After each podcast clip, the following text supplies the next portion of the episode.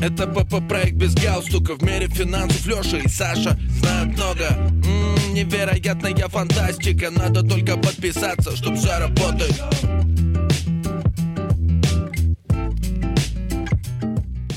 Всем привет! В эфире подкаст «Без галстука» С вами Саша и Леша. Сегодня мы хотели поговорить про последние новости, которые так или иначе затронули каждого. Да я думаю, даже не последние новости. У нас эти последние новости в последнее время э, постоянны, да, и слишком нестабильно в целом в мире, да. Э, в целом мы сегодня хотим поговорить о черных лебедях. Ну, давай назовем их так, да. Здесь должна быть музыка из мира животных. В принципе, это можно вставить. Э, но вопрос только не только в черных лебедях, а вообще давайте так переформулирую про, потому что про черных лебедей точно знают не все, а про кризисные ситуации, либо ситуации, которые заставляют нас понервничать, и возникает вопрос, а что делать? Что делать со своими сбережениями, что делать со своими инвестициями, и как вообще быть? Вот я предлагаю поговорить об этом, буквально на несколько минут записать короткий выпуск. Ну, я бы даже предложил начать не с момента, когда ситуация уже случилась, да, а что делать для того, чтобы, когда ситуация какая-либо случается, нестандартная, э, да, неожиданно, то быть к ней готовым. Что для этого нужно сделать? Да, давай тогда с этого и начнем, и как раз обсудим, как к таким вещам быть готовым, или быть подготовленным, а, и уже дальше поговорим, а что делать дальше, если ты к ним готов, но такая штука все-таки произошла. Ну да, у тебя должен быть план, и ты его должен придерживаться. И действительно, у меня есть какой-то план, и я его придерживаюсь. Вот давай, кстати, поговорим про план, как подготовиться к таким вещам. Первое, э, я думаю, э, опять же, здесь э, записываем не по бумажке, а записываем свои мысли. Во-первых, я бы действительно сформировал какой-то планирование, да, начал с планирования вообще в целом э, своего бюджета, с анализа, то есть если вы этого совсем не делаете, условно, э, к сожалению, многие так делают, живут у нас от месяца к месяцу, какие-то свои затраты, кредиты и прочее, и никак не анализируют свой бюджет, свои финансы, э, то есть я бы предложил сначала сделать это, то есть проанализировать, хотя бы минимально доходы-расходы, чтобы понимать, какие у вас затраты, сколько вы можете откладывать потому что если вы не можете откладывать, то, собственно говоря, у вас, наверное, эти ситуации-то вы особо паниковать не с чем будет, да? Как говорится, нет денег, нет проблем.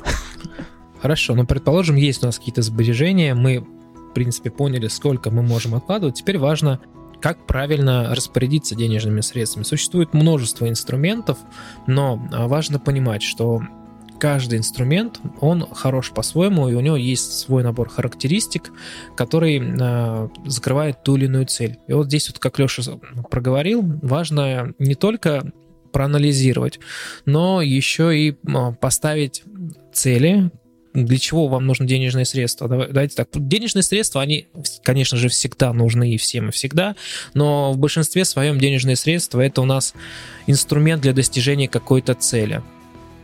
Вот. И исходя из цели, поставьте цели на короткий срок, ну, возможно, там до года, на среднюю срочную перспективу до 5 лет, ну и на долгосрочную. Если у вас есть а, четкое понимание по этим целям, вам проще будет тогда выбрать инструменты. Второе это я бы предложил такое понятие, как диверсификация. То есть э, даже сейчас многие, наверное, скажут, что я совсем немного могу откладывать Подожди, мой друг, давай так. Есть страшное слово диверсификация. Давай объясним, что это такое. Да-да-да, я сейчас, я закончу свои мысли, я приду к ответу на этот вопрос. То есть многие скажут, э, ну, диверсификация – это распределение по разным активам, соответственно, который позволит как раз-таки защитить от разных рисков. Так как Саша сказал, каждый инструмент э, хорош по-своему, у него есть свои плюсы и минусы, и в разных ситуациях он будет в той или иной степени э, полезен или не полезен. Вот, соответственно, опять же, вернусь к тому, что многие скажут, что у меня небольшие суммы получается откладывать, какая диверсификация, какие разные инструменты, мне бы вот там условно тысячу рублей в месяц отложить и все. Но вы здесь не правы будете по той причине, что сейчас брокеры, там страховые компании, банки и все финансовые институты позволяют пользоваться инструментами там условно там от 100 рублей, там тоже страхование квартиры можно купить, вот, там тот же доллар можно купить, э, там или любую другую сейчас юань, э, там валюту совершенно с маленьких сумм и инструменты использовать в том числе. Мы сейчас на них подробно останавливаться не будем, ну то есть идея такая, идея, которую я хотел вот вторым пунктом передать, это даже если вы используете разные откладываете на разные цели, используйте для каждой из целей, тем более для долгосрочных, разные инструменты. А первым целью, на мой взгляд, должна быть эта финансовая подушка. Это то есть какая-то... Ну, Саша, наверное, подробнее расскажет, что это такое. Про подушку я, конечно, проговорю, но тут еще добавлю тому, что Алексей сказал, есть такая фраза, которую вы наверняка часто слышали, что яйца не хранят в одной корзине. Вот то же самое и про финансы. Неправильно использовать только какой-то один инструмент, но чаще всего, например, это вклады. Тот инструмент, который знаком многим, и э, поэтому его там часто используют, это популярный инструмент. Но это не совсем правильно, потому что при определенных обстоятельствах этот инструмент может не дать вам гарантию защиты ваших сбережений, поэтому нужно использовать разные. А, можем представить любой случай жизни. Представьте, вы идете из магазина с большим количеством товаров и э, скажите, какова вероятность того, что, предположим, вы накупили большую тележку в магазине и сложили все в один пакет, который заполнен у вас под завязку. А, и вы понимаете, когда его несете, что вот-вот ручки лопнут. Или же вы, предположим, эти же товары разложили там в 5 разных пакетов, где, ну, пакеты не до конца забиты, и явно нагрузка на них меньше. Вот э, для себя даже сделайте выводы, что, скорее всего, пакет, который у вас завит под завязку и очень сильно нагружен, вероятность того, что ручки порвутся и вы не донесете до дома продукты или какие-то товары, гораздо больше, нежели если у вас это было, допустим, в пяти разных пакетах. Вот то же самое и про финансы. Нужно использовать разные инструменты, так вы просто снизите себе вероятность вот этого неблагоприятного риска. Я бы здесь еще добавил про распределение да, денежных средств. Это, это, наверное, будет основная мысль э, защиты от таких непредвиденных обстоятельств. Давай, наверное, э, подытожим, в какие инструменты именно можно размещать, чем они могут различаться. Ну, первое – это ликвидность, то есть это возможность ими воспользоваться. Понятно, что самыми ликвидными это будут денежные средства, которые находятся у вас там, условно, дома, под подушкой, в подушку вшитой, как раньше, не знаю, закопано в огороде или в сейфе. То есть это наличные. Для самых критических случаев, э, естественно, лучше хотя бы пару валют иметь. Ну, это, понятно, та валюта, страны в той, в которой вы живете, национально, и, соответственно, какая-то международная валюта. Сейчас, да, есть небольшие сдвиги в эту сторону, и у нас там много говорят о том, что доллар постепенно уходит э, от мировой валюты, но, поверьте, до сих пор по статистике там больше 80 платежей международных в долларах совершается, поэтому это, наверное, сейчас из международных валют одна из все равно, не одна из, а самая популярная, поэтому в ней бы тоже необходимо хранить. Если вы беспокоитесь или верите в то, что э, скоро не будет там доллара или с Америкой, Америки конец и прочее, вот, э, то, соответственно, можете там использовать какую-то азиатскую, например, валюту. Вот, то есть первое это диверсификация по валютам и э, по инструментам по ликвидности. То есть если мы возьмем рубли, там, доллары и прочее, если вы храните дома, они более ликвидные, например, чем вы храните в банке. Потому что вот, как опять же, после э, неких событий у нас было невозможно, да, быстро снять деньги с банка. Хорошо, тогда я продолжу. А если мы рассмотрим вообще портфельное управление, либо, да, так, не портфельное управление, а портфельное планирование своего бюджета, то после ликвидной части нужно задуматься и о защитной части, то есть как защитить ваши денежные средства от тех или иных событий. Что может произойти? Ведь могут произойти не только так называемые черные лебеди. А, для каждой семьи черный лебедь может быть свой, когда, например, что-то произошло серьезное. А чаще всего это что? Это вещь, связанная со здоровьем, и либо это утрата или порча какого-то крупного имущества. И здесь мы, наверное, поговорим э, и затронем такую вещь, как страхование, потому что это вещь на которую мало кто уделяет внимание, но по факту она есть. А, автомобилисты, вот скажите, у вас страховка есть, ОСАГО, а возможно код КАСКО есть. А теперь вопрос, э, почему вы железку цените больше, чем свое собственное здоровье? Есть ли у вас какой-то дополнительный полис страховой, ну, кроме ОМС и, возможно, ДМС от работодателя?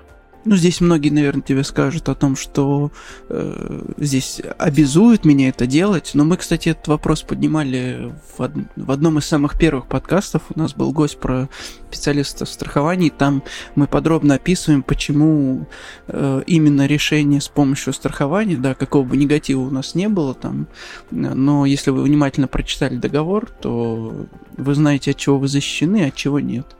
Поэтому страхование на самом деле можно найти не такое уж дорогое, и хотя бы там, например, имущество свое защитить, и свое здоровье вполне себе будет э, полезно, и опять же вот эти непредвиденные обстоятельства не потребуют от вас дополнительных затрат. Да, я как раз про это имел в виду, потому что мы часто не задумываемся о том, что может быть, не продумываем это наперед.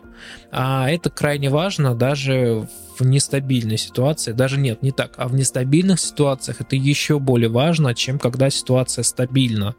Поэтому про защитную часть также забывать не стоит.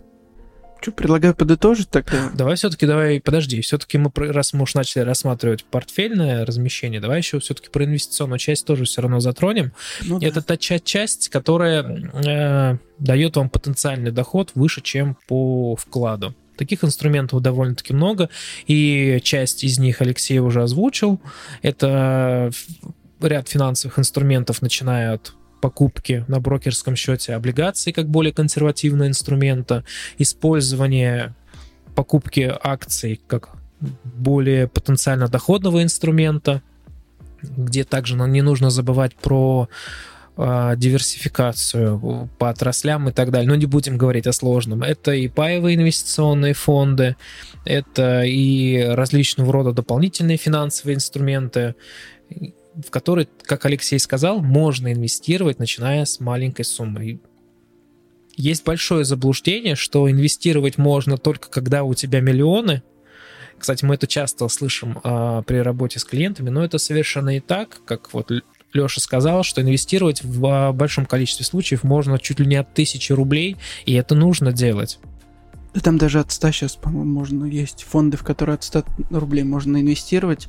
Э, что касается инвестиций, есть разные инструменты.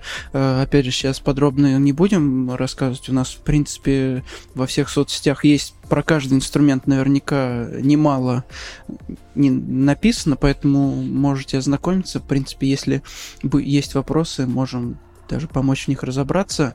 Вот, то есть идея какая? Э, первое, мы формируем подушку безопасности, так называемую. Вторую, то есть и это нужно сделать именно заранее. То есть, если вы решили накапливать на что-то и делать какие-то сбережения, нужно сделать заранее, чтобы вы, допустим, получив даже ту, ту же тысячу рублей, условно, могли там даже тысячу рублей можно купить, я не знаю, на 100 рублей, там, или там на 150 рублей 2 доллара, ну, сейчас уже почти на 200, вот, купить там, я не знаю, 2 евро, 2 юаня, примеру говорю сейчас, э, там, или 20 юаней, купить э, там какой-то э, паевый фонд 100 рублей разместить, 100 рублей там, или там на 100 рублей отложить на страхование на год, в принципе, там 1000 рублей, думаю, можно какие-то минимальные хотя бы защиту себе приобрести. И таким образом вы сразу будете распределять, если вы будете это знать. Если вы этого заранее не сделаете, соответственно, вы будете метаться, и у вас все равно этого баланса не будет. Ну и напоследок, давай все-таки, наверное, затронем тему, которую назовем, как и выпуск, «Не надо паники».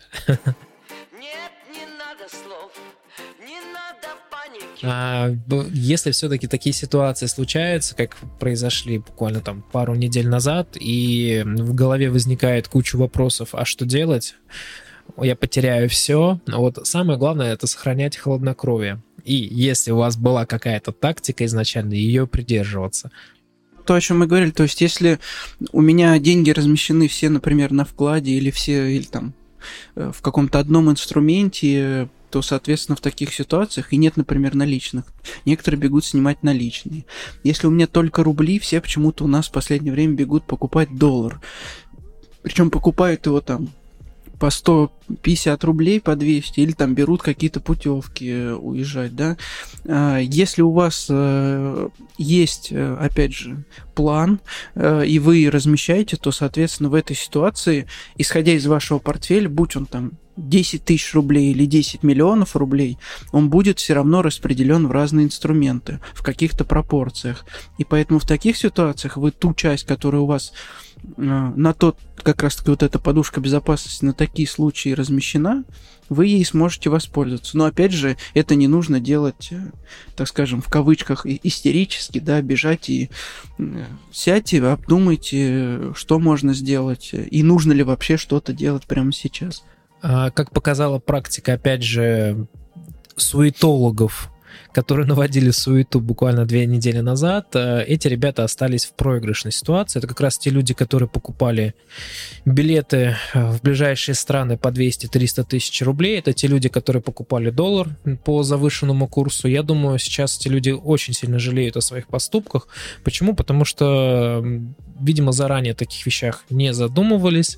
И это, это были спонтанные решения, а вот как раз от спонтанных решений мы вас и стараемся огородить, либо дать маленькую рекомендацию, что таких вещей лучше не допускать. Нужно, как Алексей сказал, проанализировать и готовиться. Вот если у вас нет ни анализа, ни подготовки, ну, скорее всего, вот вы в разряд таких суетологов и можете попасть, а это чревато как раз финансовыми потерями, которые вот эти ребята и понесли. Ну да, здесь нужно понимать, что, ну, мы не говорим, наверное, о билетах, здесь там какая-то критическая ситуация, то, что может сложиться, там вам нужно уехать, действительно будет завышенные цены. Если мы берем какие-то инструменты там или активы, то э, есть же какое-то экономическое обоснование их стоимости, да, например, там, не знаю, бутылка воды вот сейчас передо мной стоит, она, например, стоит там, пускай 30 или 50 рублей. Вот, э, если ее будут продавать за 500 там пустыне, то, наверное, понятно, да, что сейчас нет вокруг, но от этого она не стала дороже, да, то есть вы ее купите, вы ее никому за 500 рублей потом обратно не продадите. Здесь то же самое, то есть возникло какое-то ситуация какая-то окружающая э, или там обстоятельства, которые повысили цены там на валюту или снизил цены на какие-то инвестиционные инструменты. Вы подумайте, обдумайте, что это не связано с какими-то экономическими потрясениями, либо эти экономические потрясения короткие. Вот, поэтому вам нужно просто либо подождать, если у вас уже есть этот актив. Например, если вы живете в квартире или в доме, и в вашем поселке снизилась резко цена, вы же его не продаете и не переезжаете резко. Вы просто как бы используете инструмент по назначению, да, вы живете. Или там, если вы сдаете, например, квартиру. Леш, я твой пример с домом хочу добавить. А предположим, все-таки, если такая ситуация произошла, вы живете в каком-то населенном пункте, где резко стало дешеветь жилье, то это как и вы планируете, например, э, покупку там, того же жилья с целью инвестирования, это ваш шанс. А кризис или кризисные вот эти ситуации, это, с одной стороны, действительно стресс, а с другой стороны, это возможность. И когда активы дешевеют, есть возможность, э, и есть возможность, то стоит задуматься о том, что, а может быть, как раз в это время нужно покупать активы. Это же касается и если у вас создан портфель из ценных бумаг, или, допустим, тех же самых пифов, и вы видите ситуацию на рынке, что ваши активы подешевели, и, возможно, вы где-то понесли убытки, с одной стороны, это так, но с другой стороны, это тоже нужно расценивать как возможность, и, и возможно, именно сейчас как раз то время, когда вы можете докупить тех самых активов, что в перспективе вам даст еще большую прибыль, и вы не только перекроете свои убытки, но и останетесь в более выигрышной ситуации, если бы вы, допустим, прямо сейчас, когда у вас минус, ну, вы понесли какие-то убытки, вы бы сейчас избавились от этих активов.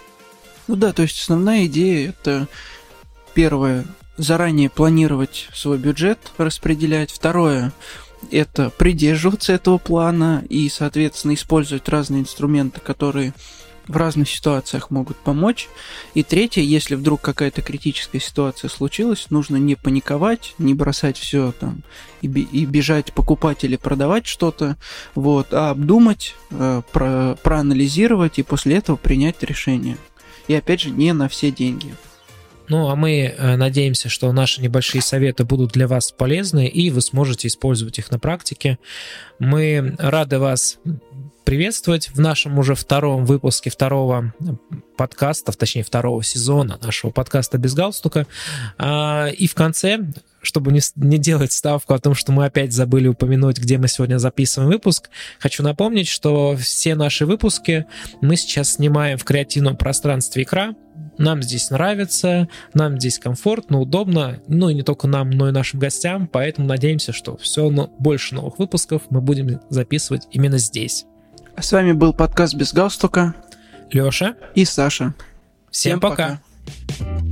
Это ПП-проект без галстука В мире финансов Леша и Саша знают много. М-м, Невероятная фантастика Надо только подписаться, чтоб все работает. Еще раз. М-м, Это ПП-проект без галстука В мире финансов Леша и Саша знают много. М-м, Невероятная фантастика Надо только подписаться, чтоб все работает